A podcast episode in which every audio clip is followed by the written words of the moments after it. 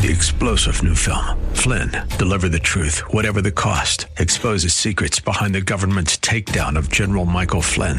Flynn knew what the intel world had been up to. He ordered the first audit of the use of contractors. This set off alarm bells. He told the truth. He was the most dangerous person for Donald Trump to hire. They had to get rid of Flynn. Flynn, deliver the truth, whatever the cost. Available now. Watch it today. Go to salemnow.com. Salemnow.com. The estate planning team is an Ohio registered investment advisor. The following is for informational purposes only and does not intend to make an offer or solicitation for the sale or purchase of any securities or financial products. Be sure to consult with a qualified financial advice and or tax professional before implementing any strategy discussed herein. You have financial goals and dreams. We can help you achieve them. Welcome to Financial Food for Thought, the show that answers all the questions on how to maximize your lifestyle and preserve your wealth.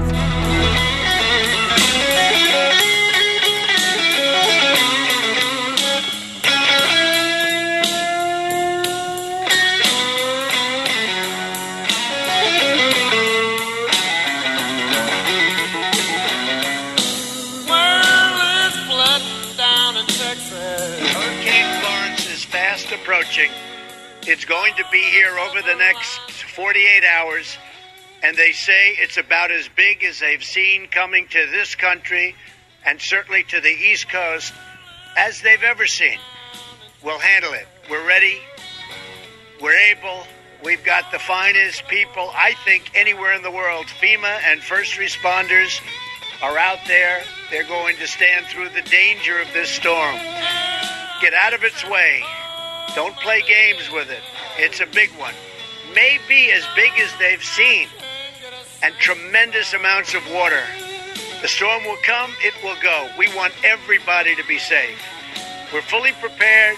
Food, medical, everything you can imagine, we are ready. But despite that, bad things can happen when you're talking about a storm this size. It's called Mother Nature. You never know, but we know. We love you all. We want you safe. Get out of the storm's way. Listen to your local representatives. South Carolina, North Carolina, Virginia, it's heading your way. It's probably not going to change path. It's going to be hitting pretty soon. Be ready and God be with you. Okay, well, aren't you glad we live up here in the? Oh, absolutely. Um, you know, that's. Uh, I just feel so bad for.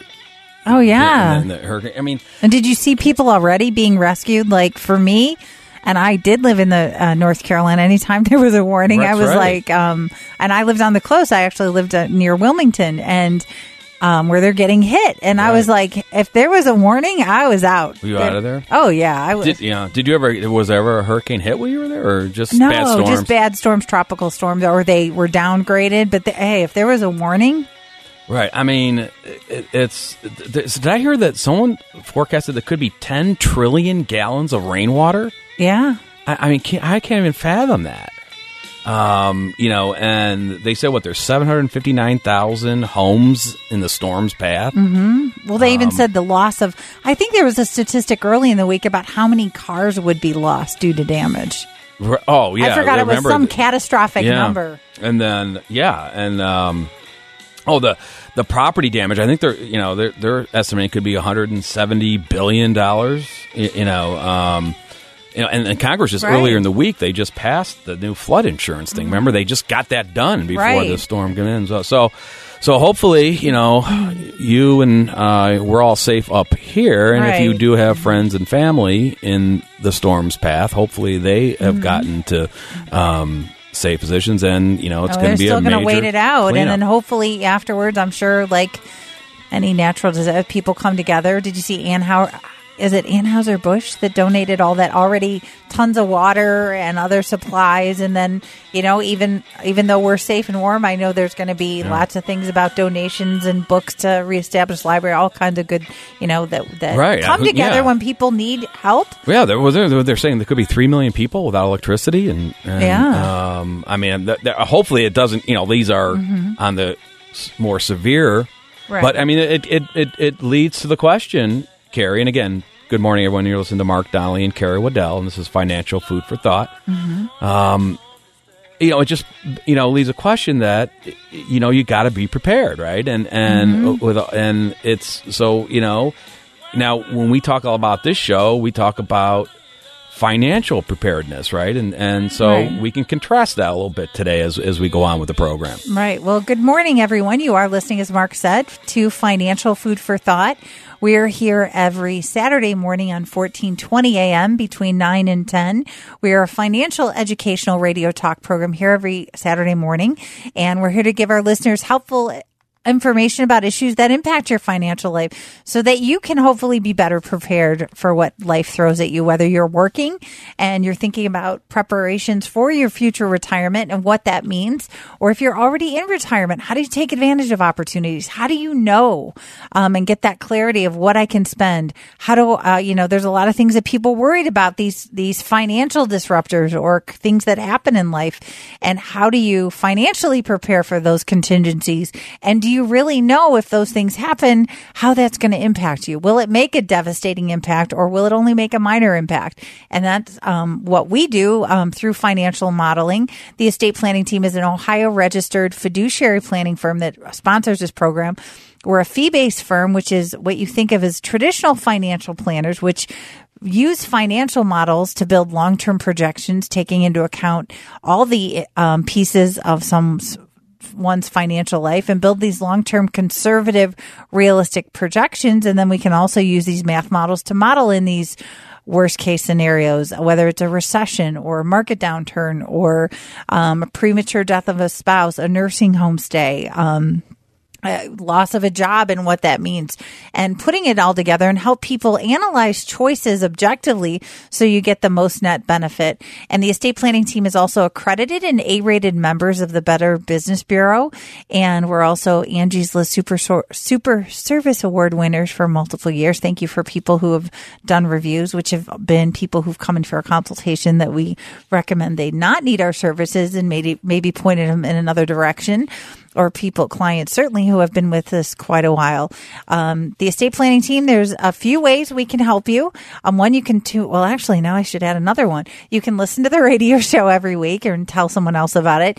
Um, Is also, you know, and and we know you can't, you know, be able to hear it every Saturday morning, but remember, there's still the podcasts are out there. Right. So if you go to financial, uh, well, if you go to the WHK 1420 Mm-hmm. The Answer, their website, and then you click on local podcasts or podcast programming.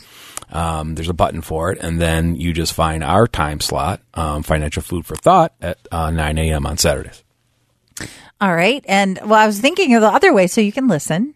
Um, you can come out to our classes. Now we have two classes scheduled this fall and I don't know how many more depending on, um, with our schedules we'll be able to do between now and the end of the year. Cause certainly, um, November, December, end of October gets kind of crazy for us. It's, it's equivalent to a tax preparer at, tax preparation season because we're looking at year end opportunities. There's a lot of things that need to be done, analysis and making recommendations and then making sure things are implemented correctly before year end. So we get into our busy time. So if you've been thinking about the classes, make sure you register for these two. I don't know when we're, if we're going to be able to get any more and I'm going to try, but, um, we have next Tuesday, September 18th is our class for people who have IRAs or company plans. So I'm going to use IRAs just kind of a broad term because it's a lot easier to say than list out 401ks, 457, 403Bs. 403Bs. Yeah, all the tax qualified plans, Keoghs, Right. top hats, so you can go. So if you have those assets, we're going to talk about strategies um, to minimize the long-term tax impact of these assets when you disperse them. We're going to talk about rules because a lot of people aren't clear on the rules when it comes to these assets. Right, you know, it, there's still Carrie there's still confusion on 70 and a half rules and you know, people are getting confused that with, you know, age 70, you know, where you, you might want to be planning to defer your social security to age 70, Mm-hmm. but they're confusing that with age 70 and a half with the required minimum and and it's just, you know, again and, and you, Do you, think the government does that on purpose? well, you know, you know, it's just the same thing we've been talking about. You know, it, it's y- y- you've never done this before, um, and so you know, the idea is: are you trying to learn this all on your own, or are you going to, you know, reach out and try to get some professional help? Because some, you know, sometimes mistakes that you may make in retirement, you don't necessarily get a do over. And so you, you know, and and so we'll, part of the, the the class will be going over all those rules, so you have a good understanding of what is the required minimum distribution rule um, and how it works. And so I, we always get this question when people call in for the class. If you are 70 and a half and already following minimum required distribution or taking distributions, yes, this class is important for you to attend. Um, we're going to talk about minimum required distribution and show you examples how in a good number of cases, and in fact, the majority of cases, it actually can create more tax dollars for the government. And so we're going to talk about um, rules, costly mistakes that people make, misconceptions, Roth contributions versus conversion rules and Right. how everyone, I you just- know, may, yeah. not a Roth conversion is not for everyone. And we get that question all the time, you know, eh, because um, a lot of people are, you know, looking to get into that tax-free wrapper, which the Roth IRA provides, especially when they don't have to worry about federal state taxes, you know, with the $11.18 million exemption, and couples get two of those, right? And Ohio repealing their estate tax back in 2013. So in the olden days, you know, wealthy, you, you couldn't you, you couldn't risk storing up a big Roth IRA if it was going to be subject to a 50%, 40 or 50% estate tax. Well, without that threat of estate taxes, because the, the threshold is so high, the exemption so high, there's no problem, you know, because, you know, remember, if you have a Roth IRA, it's your Roth IRA. You don't have a required minimum. You know, there, there is no required minimum for a Roth IRA. You can leave it right in there. Um, but also, if you die still owning it, meaning, you know, it's going to a non-spouse beneficiary, it goes income tax free and obviously estate tax free as long as you're under, you know, the eleven point one eight million dollars. Um, so you know it, it's it, it's becoming a problem, but we still get the question, Carrie, because uh, you know we get the question. Well, uh, can I, you know, what? How can I still contribute to a Roth IRA? And yeah, it's a little bit different. You know, you at 70 and a half, you can no longer contribute to a regular IRA. All right, and now, but you have to still be working. So that's what Right. people forget about that part. Right. Or So- people uh, actually end up ignoring it. We see saying, I'm not going to do a Roth because I think they don't understand the different rules and the difference between a conversion, a contribution. They're afraid they're going to make a mistake that's going to cost them. But it's a great opportunity and a great strategy if you do it right. Right. So yes, the, the if you're still working, you can still contribute to a Roth IRA unless you make too much money mm-hmm. because there's a upper cap limit, you know, and, and we go over all those at the class and we give you the, the recent tax tables and, and for, for your reference. But, you know, the idea is no, i- i- but if you're, if you don't have earned income, you you cannot do a Roth IRA contribution. Mm-hmm. So that's why we talk a lot about the class about Roth conversions. You know, the idea that you're converting an existing IRA to a Roth IRA. You know, mm-hmm. there are you know, you don't have to be working to be able to do that. Right. So those are the things that we talk about the class. Um, we do have some seating available, although we have a good number of people signed up. It is next Tuesday, September 18th at three o'clock, right in Middleburg Heights.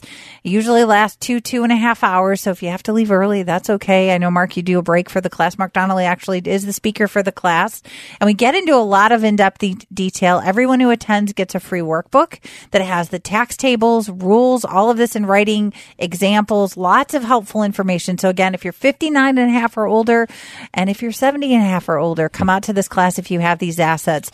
Uh, September 18th at 3 o'clock in Middleburg Heights. It's free to attend. You can register online at financialfoodforthought.com or call the estate planning team at 440-239-2090.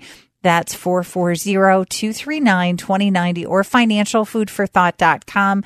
And keep tuning in. I'm going to tell you about other classes and you're always welcome to come in Right. for a free So, yeah. consultation. So we'll go over those in, uh, uh, as well. Um, so a lot to talk about. You know, September's a, always a, a difficult month, right? You know, we just got through the 9-11, you know, um, and that will never, that changed everything, right? Um, but it's also, you know, Carrie, this would be the 10th, you know, anniversary of the Lehman Brothers collapse, mm-hmm. right? And so, you know, there was a, you know, in the the Great Recession, right, which started in 2008. Now, there that, you know, see that was a huge game changer, right? for a lot of people. And you know, That hurt. It's ten years later. How's everybody doing? But I mean, it was September 15th of 2008. That's when Lehman Brothers, you know, which was, a, by the way, a $600 billion company. Mm-hmm. Okay. Um, still, I believe it's the largest bankruptcy filing in U.S. history, right? Mm-hmm. Um, and, you know, it, it, it just really, no, no one had ever thought that that could happen. Too big to fail. Um, and you know, it, it's so uh, they, they found some of the the people that went through that, and they they kind of asked them to reflect on that now, ten years later. And one case, um, Lisa Reitman, she had an interesting. Uh, Take on it. uh, you know, um, so she was a managing director at Lehman Brothers, and on that day, ten years ago, this day, ten years ago, she was enjoying herself at a block party with her family in Connecticut. Right when a neighbor who also worked for Goldman Sachs approached her and said, "Hey, I heard you were filing today," obviously meaning bankruptcy. Right. She was blindsided. so she didn't even know. No, she finds it out the, at the barbecue. Ooh, ouch. Okay. Now she had recently switched jobs to come over to Lehman Brothers. Okay. Um, and at the time she was leaving a good established job and she was convinced that Lehman knew what they were doing. Right. Well, look, I mean, a big company like that. Why wouldn't you think they? Um, She was, uh, you know, she was, she got a pretty good job with them. She was hired to work on fund derivatives. okay. Okay. She was paid around a million dollars a year. Nice. Okay. Um, she converted all everything she had to Lehman stock. But she should know better.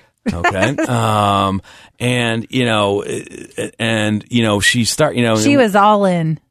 and then when she saw, you know, she saw the signs, you know, like because like people who were sitting next to her or were no longer sitting next to her, Okay. and she didn't know if they were quitting or being let go. So she kind of saw the writing on the wall, but had no idea what was coming down. Um, you know, and so you know, it it, it just says, you know, you, you, and it happened here too. You know, we have National City Bank in this mm-hmm. town, and there are a lot of people who, you know, owning National City stock made them millionaires, Right.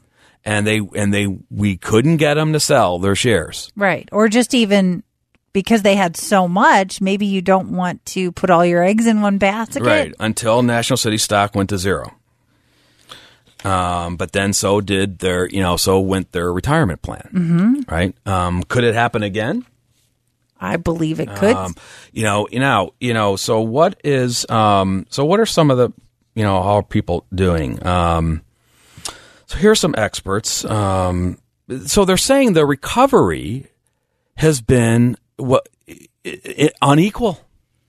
okay. You know, because we keep saying the middle class is getting squeezed. And so they're saying is uh, the recovery since the Great Recession has only, you know, built that up, you know, Right. stronger and quicker. In other words, there are a lot of people that recovered just fine. Mm-hmm. They're the ones that didn't panic, maybe stayed in the stock market, were qualified, had qualified work that they didn't lose their job, or they could get reemployed at, a- at, a, at an equivalent wage, right? Um, so they they are tended to be better off today.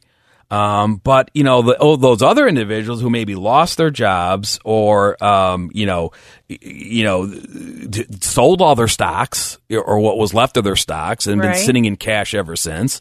Okay, they have not recovered so well, Okay. which is leads to today. You know, we have the big inequality, right? Right. Um, But Mark, did you see this week though? I did see it on Fox Biz said middle class income was highest on record. That it is going up. well, worldwide, or are they talking about the U.S.? The U.S. because I know the worldwide they're saying that that the the world the yeah, because they were talking about the U.S. median household income now is up sixty one thousand three seventy two, which is the largest since nineteen sixty seven, largest Right. increase. So okay good So we're headed in the. I just think there still is. You're talking a big discrepancy. Right and of course there's a lot of people in this country who make more than sixty one thousand dollars who still think they're in the middle class. Absolutely. Pew Research has an online tool now to see if you're in the middle class or upper class. So that's just the medium, as Carrie Right. said. It's just that you know where the middle of the middle is. You know, um, but uh, all right. So you know, and you know, as the so and, and they also said, you know, what happened was that because of the Great Recession, people lost jobs. They did other maneuvers, like they started taking Social Security early. Right. Okay. Um, and you know that penalty, and they were taking that penalty. Um, like Maybe we- some people took money out of their retirement accounts to cover expenses. you think? Um, you know, they also, or some people had to go. You know, they had to get um, re-educated in in, a- Right. in, a in a position oh, position student of loan employment. debt increases. you know, the student loan debt is 1.5 trillion today. Part, Right. a lot of people believe a big part of that was the Great Recession. Um, because a lot of people, you know, But education, I'd like to know the number of uh, what um, the inflation rate of, uh, you know, secondary educate or or college education. I bet it's gone up substantially. But you know, and if if you if you if you're looking to read up on, I mean, because if you are reflecting, I mean, what you know, I've talked about this before. My my my go to book, if you want to know what was really going on, read, you know, Michael Lewis's The Big Short. Now I know the movie came out a couple, a couple years ago. Okay. I'm not ta- okay. Go get the movie, but the, Right. the movie doesn't do it. Get the book. Okay. All right. Um, y- you know, um, just because it, it just shows you, I mean, why didn't anybody else see this coming other than, you know, Steve Eisman, right? You know, uh, uh, uh, uh, and, a, and a few others. Yeah, you would think, uh, you know, Goldman had a lot of smart people. What happened? Um, the Lehman Brothers. Okay. So this is an excerpt out of, uh, you know, The Big Short. And I, you know, just this was just a, a little bit of paragraph that just really brought it home to me. Okay. Um, so they're talking about Long Beach Savings, which was a bank, you know, and, and they specialize in asking homeowners with bad credit and no proof of income to accept floating rate mortgages. What? Okay, no money down. You That's can, absurd. You can defer interest payments if you'd like. Okay. So you don't Uh, have income, and I don't need proof, and I can have bad credit. So I historically don't have way to pay my bills, and I've historically said, "Hey, I've come on hard times, or I haven't paid my bills in the past, but I'm going to give you a loan." Oh, But by the way, it's going to be an adjustable rate mortgage, so the mortgage rate might go up on you. That's ins- does it matter if you're not paying it? Period. Well, okay, so so That's insane. So the, the the great case was, you know, he lists, you know, in Bakersfield, California, a Mexican strawberry picker with an income of fourteen thousand dollars. That's annual income. Okay. And no English was lent every penny he needed to buy a house for seven hundred twenty four thousand. See, but that that's terrible. I I mean, That's no common sense. everyone's to blame. Right. Okay. Um, you know, Shame Eisman- on lots of people. Eisman was the one who said this is insanity. This is I gonna agree. Last. C- c- You remember because he had he had a he had a South American housekeeper, right? And th- she he was surprised the day when he when she came to him and said that she was bla- uh, uh, planning on buying a townhouse in Queens. And the, he said the price was absurd, and, and they were giving her, a, you know, a no money down option, just rate mortgage. He said, well, you know, he he, he, text, he She talked- couldn't even he- afford the lo- he mortgage. talked her out of it at least. He- Right. He, said, "No, you got to get a fixed mortgage." Okay, But uh, even so, Mark, sometimes people can't even afford those payments based on a fixed rate, regardless of the adjustable. he also he also had a housekeeper from Jamaica. I mean, a, a, a babysitter from Jamaica, Right. basically. You know, to, to take care of his daughters while he was working. Um, so this is a Jamaican. You know, she, he said she was a lovely woman. You know, Corrine. And Corrine came to one side, and she says that her and her sister had owned six townhouses in Queens. And he, he's like, Corrine, how did that happen? And it it happened because after they bought the first one and its value rose, the lenders came and suggested they refinance, take out two hundred fifty thousand, which they used to buy another, and then that rose, so they did it again and again and again. Hmm. Um, coordinated advisors, you think that's important? Um, you know, another, you know, another great book that I that that kind of talks about this is Wayne Allyn Root's book, Carrie, The Murder of the Middle Class. Okay. That's a good read. Okay. Um, and he gives a quote in that because that, that takes more. It, I mean, it's, it's, it's, uh, the backdrop is a great recession, but it's also Okay. about what the Federal Reserve, you know, and Ben Bernanke and what, you know, he's doing. And so he, he, there's a quote, here's a quote of the book. Okay. And see if you can guess who said this. I believe that banking institutions are more dangerous to our liberties than standing armies. If the American people ever allow private banks to control the issue of their currency, first by inflation, then by deflation, and banks and corporations that will grow up around the banks will deprive the people of all property until their children wake up homeless on the continent their fathers conquered. Ooh, Now, I don't know who said that. was but- that Barack Obama who said that? no? Was that Donald Trump who said that? Maybe. Was it Thomas Sowell? Oh, maybe I would. I would guess because I love Thomas Sowell's quotes. He has some of the best, most common sense. How about Milton Friedman? Hmm. No, it wasn't Milton Friedman. He was the one that said, you know, if you put the federal government in charge of the uh, Sahara Desert in five years, they'd be a shortage of sand. Ah, that's. right. No, actually, know who said that quote? Ooh. Thomas Jefferson. Oh wow, Um, And so, was he that smart I believe. Yeah, possibly. um, to see, you know, what was going to happen? Smarter than the people that were giving loans that they shouldn't have been. Okay. So, you know, it, it's so 10 years later, how are you doing? Have you survived?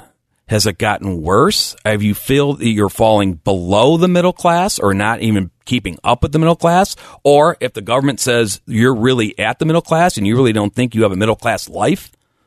Okay. Um, you know, uh, uh, here's the last. Uh, this was an uh, an article out of the New York Times, and just talking about ten years later from the Great Recession, and this is a scathing, I think, quote. Okay. Um, so data from the Federal Reserve show that over the last decade and a half, the proportion of family income from wages has dropped from nearly 70% to just under 61%. It's an extraordinary shift driven largely by the investment profits of the very wealthy. In short, the people who possess tradable assets, especially stocks, have enjoyed a recovery that Americans dependent on savings or income from their weekly paychecks have yet to see. Ten years after the financial crisis, getting ahead by going to work every day seems quaint, akin to using the phone book to find a number or renting a video at Blockbuster. Hmm. So, how are you doing? Um, you know, so you know, it, it's can it happen again?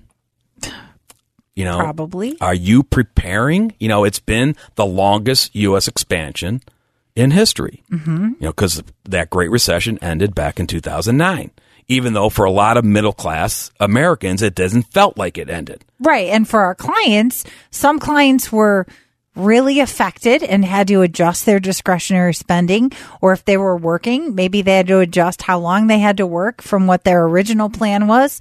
Or, or, and other people, yeah, they took a hit, but they were still going to be okay. And everybody's different. And do you know? Right. Are you prepared? Even if it's not a recession, what about a correction? Right. What about a market downturn? And, and what about a loss of job? What you know, any of these other things that can upset the apple cart. But the idea is, um, for you know, we work through our clients through the lost decade. You know, because it happened twice. And you know, we had you know the 2000 you know uh, tech bubble burst, and you know then we had 9/11. Right. You know, and then we had the 2008. Right. So that lost decade, right? You know, and and the idea was, you know, the people you have, you, you know, that's what I'm saying. We had contingency plans, you know, or you know, and and some of our clients, Carrie, are never going to recover. We know that.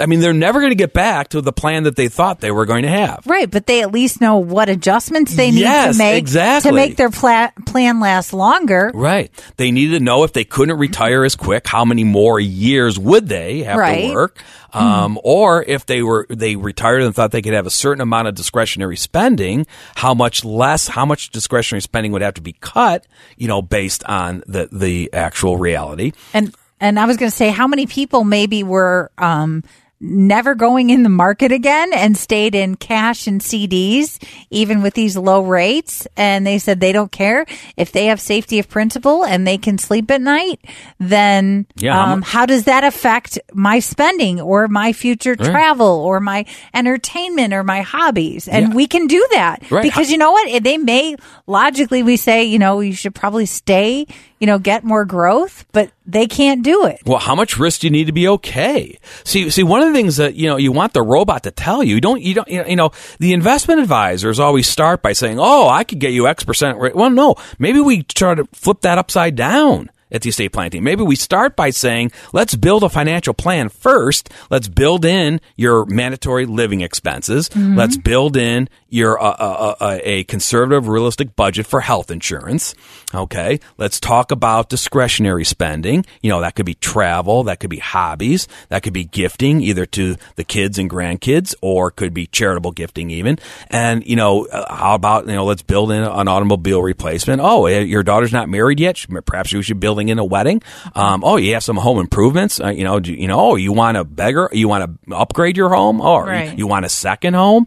Um, you know, we could go on and on, but the, you know, but the idea is saying, okay, I, you know, what rate of return on investments are you going to need to make that plan a reality? And in turn, sometimes we find that people are taking have that coordination of advisors with their investment person saying, what, because we know what growth rate do they need to do all the things they want to, then we come back and saying, Hey, maybe you're taking on more risk than you need to to be okay. And and a good and if you come to the the classes, I know you know you, you want to. I know you're going to talk about the other class coming mm-hmm. up too, but um, at the retirement class, you know we we go you know the four percent rule. You know we spend a lot of time with that because we still get a lot of misconceptions about what the four percent rule is.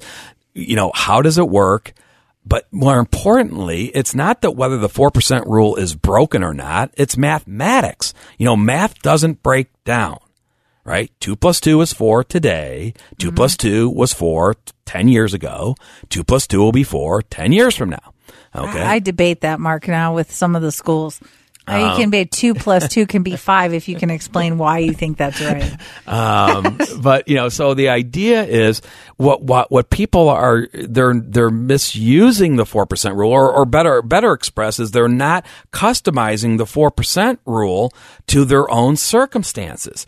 If you're getting lost in this conversation, come to the class, and you know we'll go through you know how you know, William Bengen created the 4% rule. If you've never seen it, and, and, but more importantly, how you need to customize it to your own circumstances. Right. And, um, you can, the estate planning team offers a free consultation, which we can do by phone or in person, which is about your questions, your concerns, your numbers, we give you specifics. We spend time with you. And if we can't help you, we'll at least point you in the right direction. That's again, free, no pressure, no obligation consultation.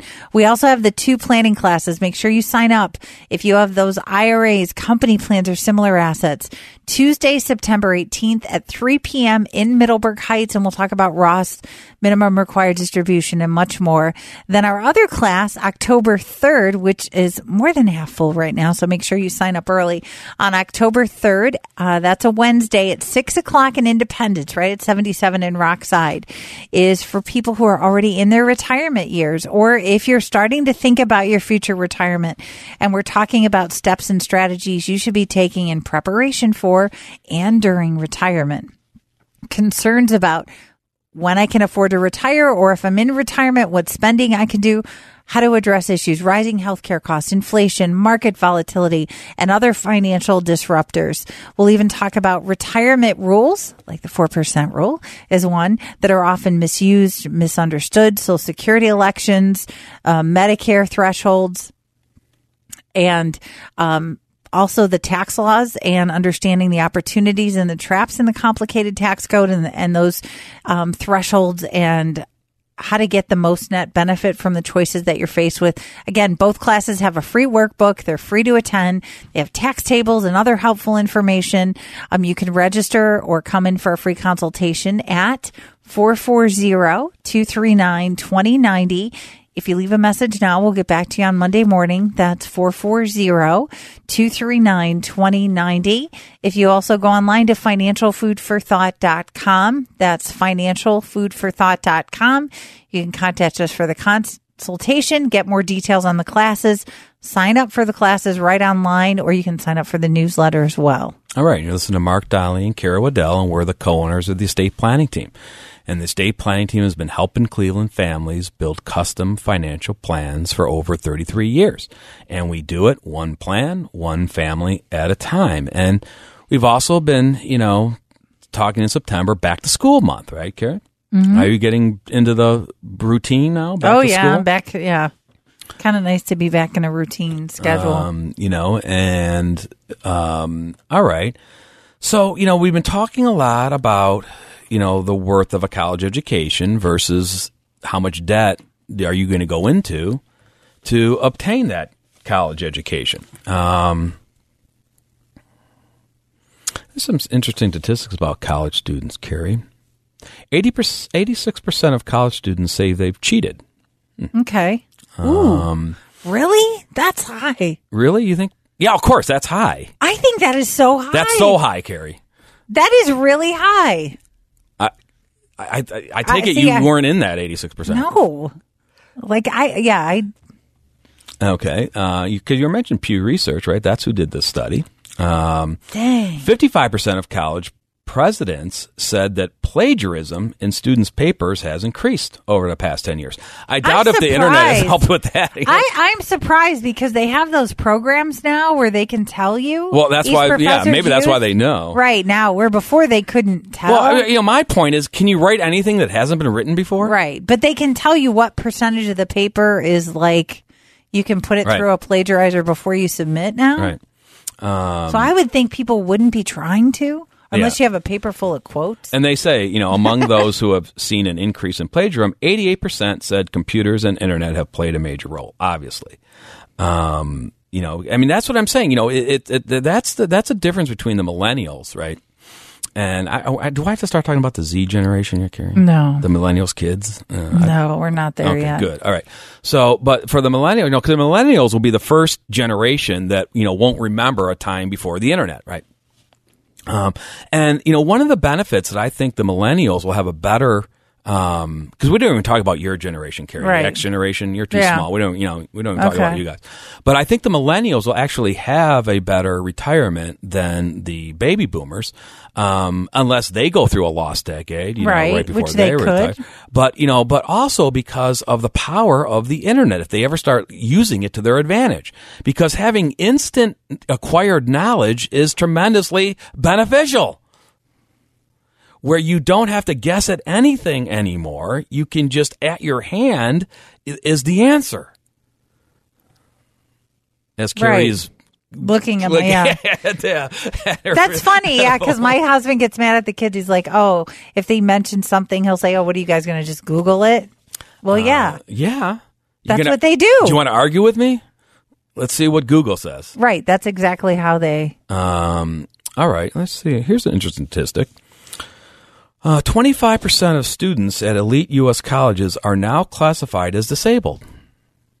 Oh, I did see that. Okay, um, largely because of mental health issues. Okay, you you're going to talk about that, which I know, like at my son's school now, um, a lot of students say, and I'm not saying that people don't. All of a sudden now, people are having dogs in their dorm as comfort animals, and there's a huge wave of people who have Great Danes and other large dogs in a college dorm. The poor dogs. That's what I'm thinking. Um, what about the the dog's needs? I'm sure that's I'm sure that dog's ideal condition living in a frat house. Yeah, Um, or a dorm, a one room dorm. Yeah, nothing worse. Um, all right, so this all you know, so there's an argument or a debate going on: is college worth it anymore? Mm-hmm. Um, and we've been talking about that. If you go, go back Mhm. and catch our previous podcast, you'll hear. But um, but the idea is, you know, let's talk about Ohio because I, to me the problem is there are too many colleges Mm-hmm. and they they have to reduce the price increase of colleges. How can colleges keep going up, and how can there be so many colleges? But I would think with so many that their costs would be down because it'd be so competitive. right, but since the government had opened the door for student loans, the prices just escalated. Right. But I think it's is it because of administration? Are they top heavy? Are they I mean, seriously, would Harvard ever have to charge a student again? No. They have a thirty-eight whatever billion dollar endowment fund. mm-hmm. I mean, why are they charging a tuition at all? New York, for, you know, you know- for special programs, administrative, new buildings, whatever. now. New York University, their medical school, they came out and said we're not going to we're going to drop tuition okay, because we have so much money, we don't need to charge medical students. okay, You think that would people would be happy about that? I yeah. Well, apparently there are a lot of people not happy about that Who's not happy? because it's going to be white privilege. Because the only ones that are going to be going to New York University's med school are going to be white privileged students. No, I think it's students that have studied and decided they want to be a doctor and have committed to going to school for a very long time. I mean, there's other fields if you want to make money Well, that you go into. Okay, but the, but the argument is no, because uh, they say, well, hey, look at here, three quarters of med students who you know are graduating, they got a medium uh, beginning salary of one hundred ninety two thousand. But do you understand how much debt doctors have before and how many years they have to go to school for that education? Well, you know, so you can't make everybody happy, Carrie. Uh, right, but I'm just saying, shouldn't people be rewarded for spending the extra time and going to school? And yeah, to me, it's mind boggling. If New York University says we're not going to charge anymore for med school, Who's gonna complain? Why, why are you complaining? And you know what? Frankly, we need more doctors. And you think maybe that'll draw some competition, so maybe some of the other schools may follow suit? Right. And what's it to you if it's not coming out of your pocket? because maybe now you're you're not going to be a taxpayer on the hook for uh, Right. defaulting student loans because universities are no longer charging tuition. See, there is there is there are some group people out there, Carrie, think that the only answer is free college because the taxpayers aren't going to foot the bill for the defaulted loans. Which is cra- I think that's crazy. I don't think we should just give everybody free college. Or like I said, there's Well, a, you're giving them loans that they're never going to repay. well maybe we we, know need to that, think that the- about controlling the finding a way to cut, you know, get college No, down. Maybe we get rid of all those um electives that have nothing to do with your major, Um, You know, the uh, fluff classes. so let's look at Ohio. All Okay. right. Um, so you would think, Carrie, well, would you think, I guess is a question, that there'd be a difference in the Ohio public school graduate versus the Ohio private school graduate in terms of how much student loan debt that they graduate with? Oh, absolutely. I would guess private loan school, private schools would have much higher debt because tuition's crazy at private schools. You would think. I would think. Okay, so let's look at some numbers. Okay. All right. Um, any private colleges you'd like to see? How about Oberlin College? Okay. Okay. The average student loan debt upon graduation is twenty nine thousand seven eighty one. Okay. How about John Carroll University? Okay. Thirty thousand eight sixty. Okay. How about Case Western? Twenty nine thousand seven eighty seven. So they're all about thirty thousand. How about the University of Dayton? And you know, I know a lot. Of, you know, Okay. um, thirty-five thousand six hundred eighty-nine dollars. Who's at the top of the list? Xavier University, okay. 40,868. Who's at the bottom of the list? That this list uh, compiled? Mm-hmm. Kenyon College, 21,000. Okay. So there's a spread from 21,400 to 40,800. Okay. Now let's look at the public Ohio schools. Okay. Because these are going to be much lower, right? I, you would think. Oh, of course. Okay. Any favorites on this list, Carrie? How about Ohio University? Okay. I have a daughter attending Ohio University. All right. Okay, 27,993. Okay. How about Ohio State University? Mm-hmm.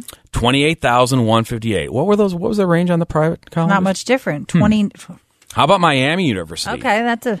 Isn't my? I thought my Miami's public. Mm-hmm. I didn't know that. Uh, that's one of the most expensive public schools in Okay, the that's country. why I think because tuition. I'm thinking it's Twenty-nine private. thousand four thirty-four. We're giving the average student loan debt upon graduation. Okay. Twenty-nine thousand. How about Kent State University? All right. That's going to be on the bottom, right? Mm-hmm. Uh, that's actually at the top. 32,790. So the range on. really isn't that much of a difference So the- when you talk about what the cost is. Right. So the range. What did I give you the range for the public? Twenty area? one thousand four hundred to forty thousand eight hundred. The range for the uh, public, 25,800 to 32,800. Hmm. It's a conspiracy. Or is it? I, yeah, it doesn't make sense. Um, you know, it, it's it's you know they've somehow are all these universities, whether public or private, are they all in it? Are they in with the government? When is college education going to be free in this country? I don't want it to be free. I just want it to be more affordable and Um. and a more practical side. Right. of things. Now, but let's say you're planning on paying for it. Okay. Um, so we talked. We talking about a little bit last week. We were talking about the difference if you're, you know, of whether you're going to use a like a 529 plan, which is a tax free alternative to save for college education, versus a Roth. You talked versus about a Roth IRA. And um, again, you know, now a lot of people had had never thought that a Roth IRA could be a college uh, savings tool. And in this case, you know, we're not necessarily talking about for your own college. We're really, you know, which it could be, but maybe for the parents, right? For the parents or maybe the Right. grandparents. Okay. If there are any grandparents out there who are saying, you know, I think my grandkids need some help because I don't want them graduating with thirty thousand dollars of uh, debt. Mhm. All right, um, you know, because they went to you know Ohio University. Um, now, um, so but yeah, so let's see if I can just find. I mean, maybe it's just easier to read this. Um, so you know, the idea of a, a Roth IRA, Carrie. Now, the, there's remember after tax money goes into a Roth IRA. So whether you're making a Roth IRA contribution or you're making a Roth IRA conversion, the amount that's going into the Roth IRA is after tax. You, you don't get a tax break for Right. contributing or converting. So if you're converting from an IRA to a Roth IRA, you're paying the tax to do the conversion. Mm-hmm. You're taking taxable, you're taking a taxable distribution from the IRA, but you're rolling it into a Roth IRA. So that becomes your basis. Your, you know, your, so now you have a basis in your Roth IRA, meaning that's after taxed money.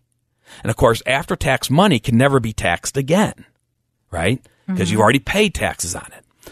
The tax free nature is that the earnings on the Roth IRA can come out income tax free as long as you follow the rules. right. And if you don't know the rules, you know, come to the class and we'll go through the rules. But basically, there's a five year holding period to get the, you know, earnings out tax free. Um, and there could be some 59 and a half rules, right? But there are some exceptions if you want to use the Roth IRA to pay for college. Okay. Um, because remember, you could always get your basis out tax free. Right. Okay. Um, you know, and, and because that's after tax money anyways. Mm-hmm. And the Roth IRA allows you to take your tax basis out first and leave your defer, you know, your Right. earnings in there. That's allowed with the law. All right. Um, now, but what if you wanted, what if you needed more than your basis? Well, earnings in a Roth IRA can also be withdrawn for college expenses without paying penalties. Okay. Um, but you will have to pay the taxes on the earnings. In other words, in other words, if the earnings haven't been in there five Right. years, okay, you're not going to get the tax free earnings out, but you could still take them out without having that early withdrawal penalty. Okay. Okay. So generally, if you withdraw earnings from a Roth IRA before you are 59 and a half, the money will be subject to income taxes and a 10% penalty. But withdrawals for qualified higher education expenses for you, your spouse, your children, or grandchildren are an exception that you do not have to pay the penalty. Okay. Okay, so you know that, so you know, so that may be a way that you want to say, okay, can I, you know, am I going to use a Roth IRA with that, which has a lot less restrictions on it than, for for example, like a College 529 plan, um, and and and again, if my kid or my grandkid doesn't go to college, no harm. Right. It's still my Roth IRA. By the way, I could change my mind. Maybe I don't want to, you know, give money to Johnny to go to the college because he's Right. not going to the college that I, you know, approve. or he's in trouble or whatever the reason is. Right. So, and, and so, but now you want to maybe measure that if it's your child that you want to me- measure and just say, hey, where is my 59 and a half age falling around upon my children's college education years? Mm-hmm. Okay. And, you know, can I work that in the plan? Can I tell the robot, hey, is this going to work for me? Right. And if you want to come out to our free educational classes, you can do that. We have Tuesday, September 18th at 3 o'clock in Middleburg Heights is our IRA and Roth planning class. And then October 3rd At six o'clock in Independence is our class for people who are retired or thinking about their future retirement years and issues that impact your lifestyle and long term financial stability, spending issues, rising healthcare costs, inflation, market volatil- volatility. Um, and both classes include free workbooks just for attending. We do ask that you pre register um, so that we have enough workbooks and seats available, which you can do at 440 239 2090 or visit financialfoodforthought.com. That's 440-239-2090 or financialfoodforthought.com to register. Or if you can't make it, come in for a free no obligation consultation. All right. Um, so we have a few minutes left. Again, right. our prayers and thoughts go out to all the people Absolutely. in Florence's path. Um, and uh, although it's not equivalent, Carrie, um, maybe we can use Florence or hurricane Mhm. disaster planning Right. as analogous to what we're saying. Are you doing your own Financial, financial disaster plan. Sometimes we call that building your plan R. Mhm. You know, R for could be for recession, right? Um, so you know we're hearing more and more. When is that recession coming, Carrie? Can you? Do you yeah, I don't know. I don't have a crystal ball. Sometime I can say it sometime in the future. and it's happened in the past. um, we're never, so we are going to have another U.S. recession. I going are you going out on a limb? I believe at some point we will. When I have no Right. clue. Um, 2020 is the leading, Right. You know, um, you know, But it- it's different this time, right? Well, yeah. Um, even even you know, I love President Trump. Even he's inconsistent. You know, he's saying you know everything's going gangbusters. The tax cuts are working. Um, it's going to be really high. Yeah, but yet he says if he's impeached, the stock market's going to crash. right. You know, so I mean, but so what? So let's look at that. You know, because just like hurricanes, Carrie, we saw all the financial model, or not, excuse me, all the weather models, pre- you Right. know, trying to predict Which way it'll go? what time it's going to hit shore, where is it going to hit shore, what and stuff like strength? Yeah. Okay. Now, are the models always right? No. No. You know, and that's the point. All models are wrong, right? But some are useful. Mm-hmm. Okay.